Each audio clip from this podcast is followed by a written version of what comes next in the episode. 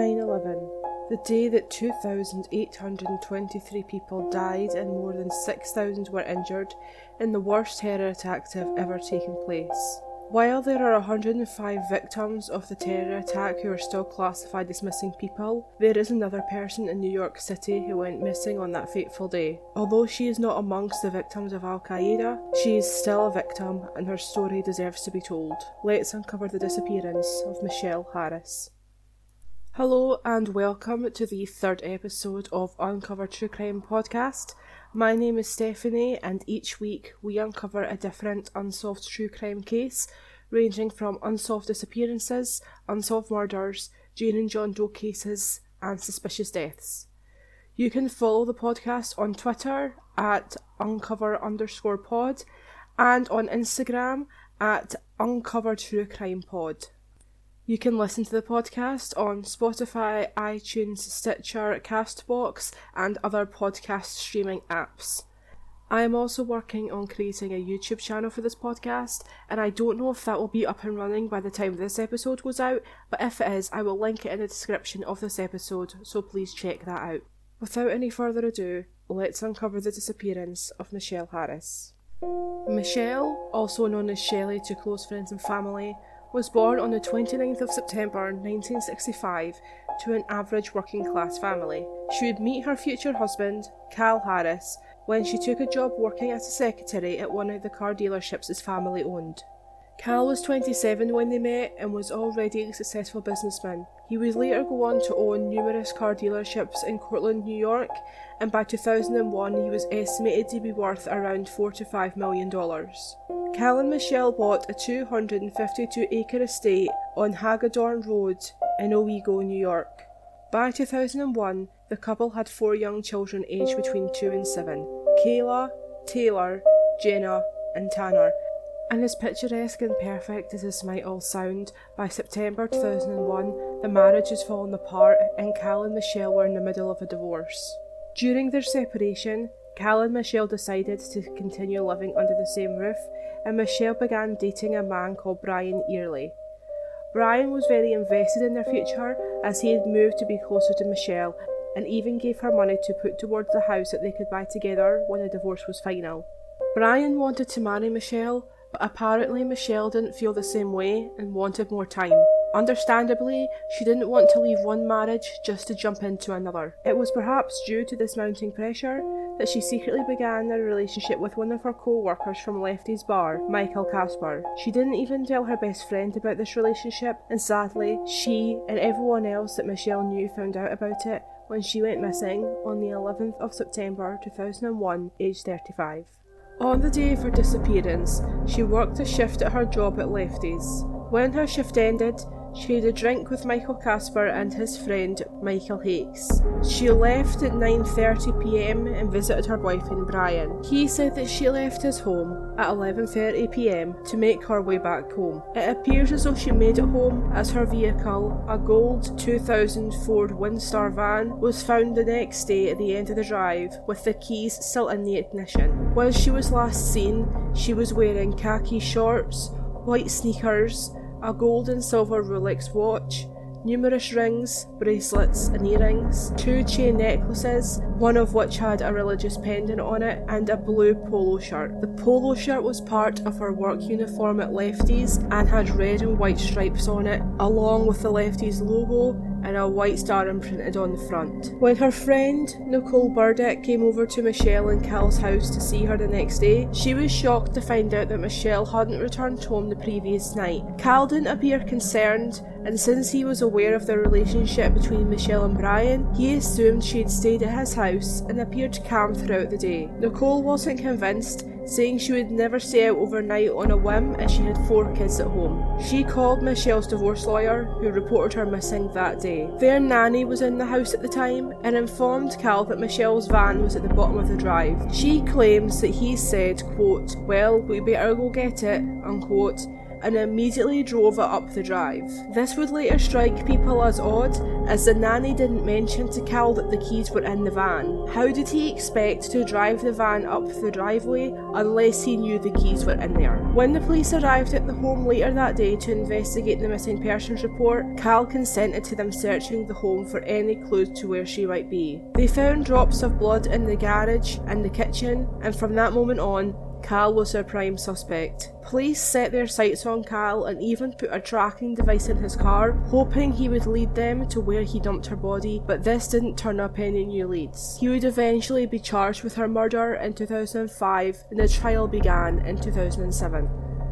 Dr. Henry Lee, one of the forensic scientists who testified in the OJ trial, took the stand in Cal's trial and said that the blood found in the house had come from a source 29 inches from the floor, although the spatter could have been caused by someone shaking their finger after cutting themselves. He couldn't prove that the blood was hers, and it easily could have come from one of the children. The blood also didn't prove fatal injury, and there was no way to determine how old the blood was. The prosecution claimed that there was evidence that someone had tried to clean up the blood, although this doesn't seem odd to me, as most people would clean up their blood if they cut themselves. Michelle's hairdresser testified that in July 2001, just months before she went missing, Michelle received a call from Cal while she was at the hairdresser's, and the woman heard Cal saying to her, quote, I will fucking kill you. I will make you disappear. Unquote. While Cal didn't deny saying this to Michelle, he claimed to have said it in the heat of the moment and didn't mean it as a threat. Despite the prosecution not being able to prove how he had supposedly killed her or managed to hide her body so well with four kids in tow, he was found guilty of her murder.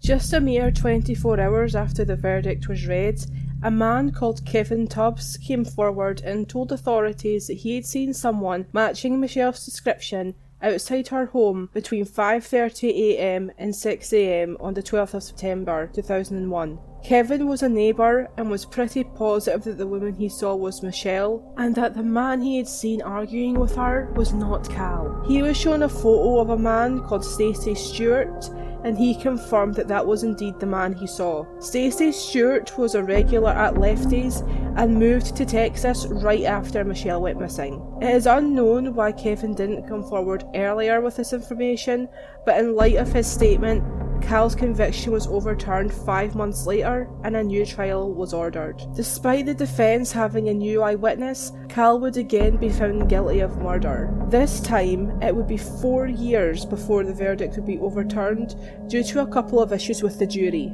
One of the jurors came forward and claimed that she had already made her mind up about Cal being guilty before the trial, therefore she wasn't impartial, and it was also discovered that the jury had not received adequate instructions on the weight of hearsay testimony. Due to the high amount of publicity the first two trials had garnered, the third took place in Schoharie County, New York. Kevin again testified that he saw Michelle arguing with Stacey Stewart between 5:30 and 6 a.m. on the 12th of September but the prosecution argued that he couldn't possibly have known that as he was too far away to say with 100% certainty who he saw. However, the judge ruled that the defence could not present theories of other suspects to the jury as he claimed it was only circumstantial evidence pointing to other suspects. After 11 days of deliberations, the jury announced that they were hopelessly deadlocked and the judge declared a mistrial. The DA's office were so convinced of his guilt that they ordered a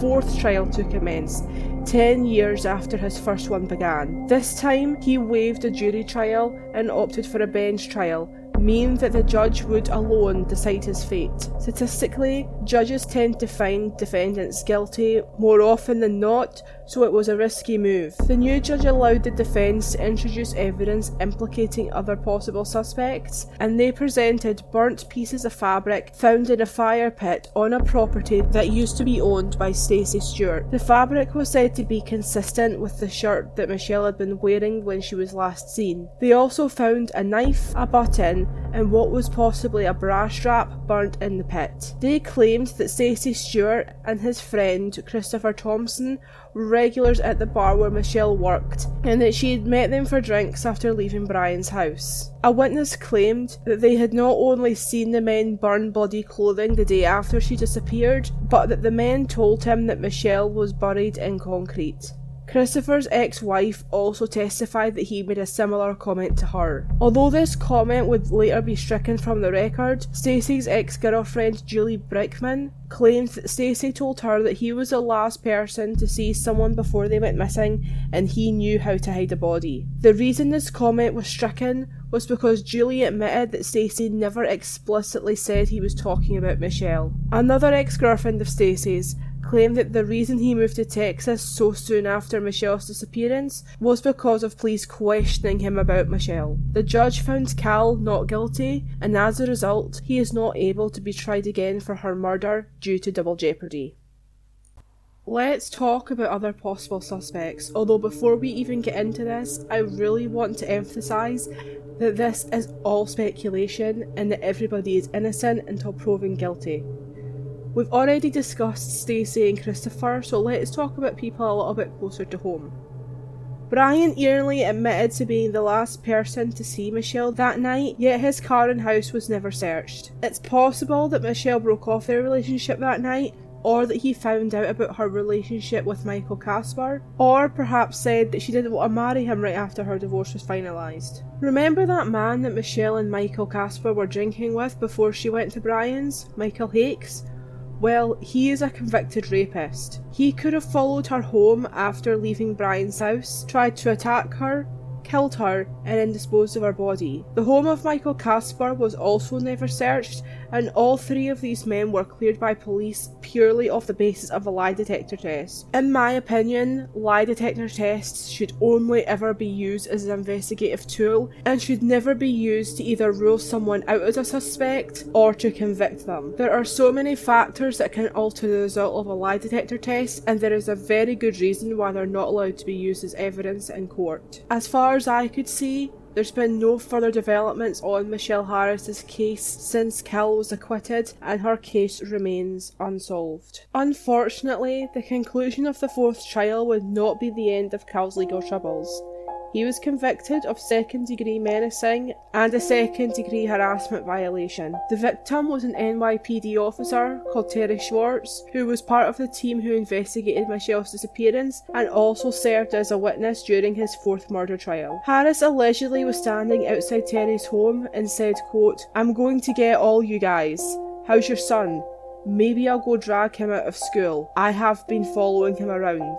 Unquote. He also videoed the outside of Terry's home, and the footage was found on the dashcam of Harris's car. Harris said that the charges were, quote, a feeble attempt to get even, unquote. He said that he was in the area to sell a drone that he'd advertised online, but the address he was given for the sale of the drone was incorrect. He said that Terry provoked him and asked him where he buried his wife's body. An order of protection was served for the detective, and Cal was forced to surrender all his guns. He lost his home and all of his businesses as a result of his four trials, and would later sue his former business partner, Joseph Reagan, so he could have them back. In the lawsuit, Cal is requesting either 40% share of the dealerships back or $12.5 million in damages. I was unable to find the result of this lawsuit. He also filed a suit against the Tioga DA in the NYPD, but I couldn't find the result of that either. During an interview regarding the lawsuit, Cal said, quote, They're enjoying every moment of going after me. It was sport to them. It was entertainment for them.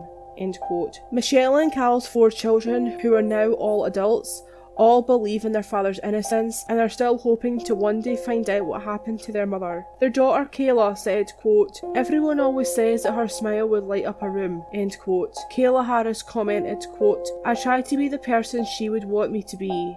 End quote. Cal said that he has been, quote, robbed of his right to be a father, and he cried while stating, quote, I've been ripped away from my kids three times now. It's been hard. We won't have any closure till we find Michelle. Not until we find the mother of my children and get those answers. Not until we find the mother of my children and we get those answers, there won't be closure. And we should have those answers. This isn't a mystery, it just wasn't handled properly. End quote. Michelle's case is still open.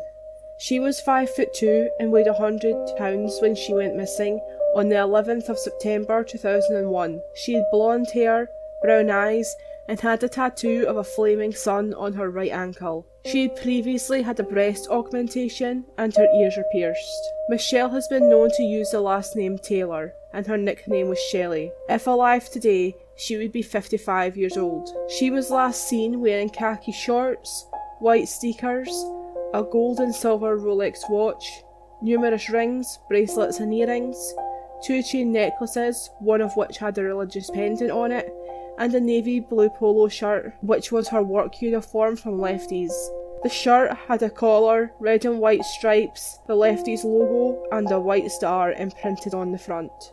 If you have any information on the circumstances of Michelle Harris's disappearance, please contact the NYPD's Missing Persons Department at 212 694 7782.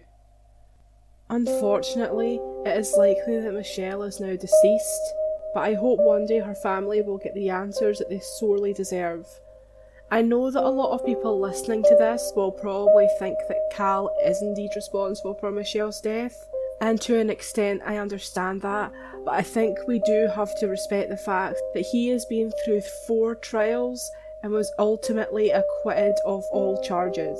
I think that there's numerous other suspects that they could have looked at other than Cal, and although I understand Cal being a suspect, there are plenty other people that we have discussed in this case that I think may have had something to do with Michelle's disappearance.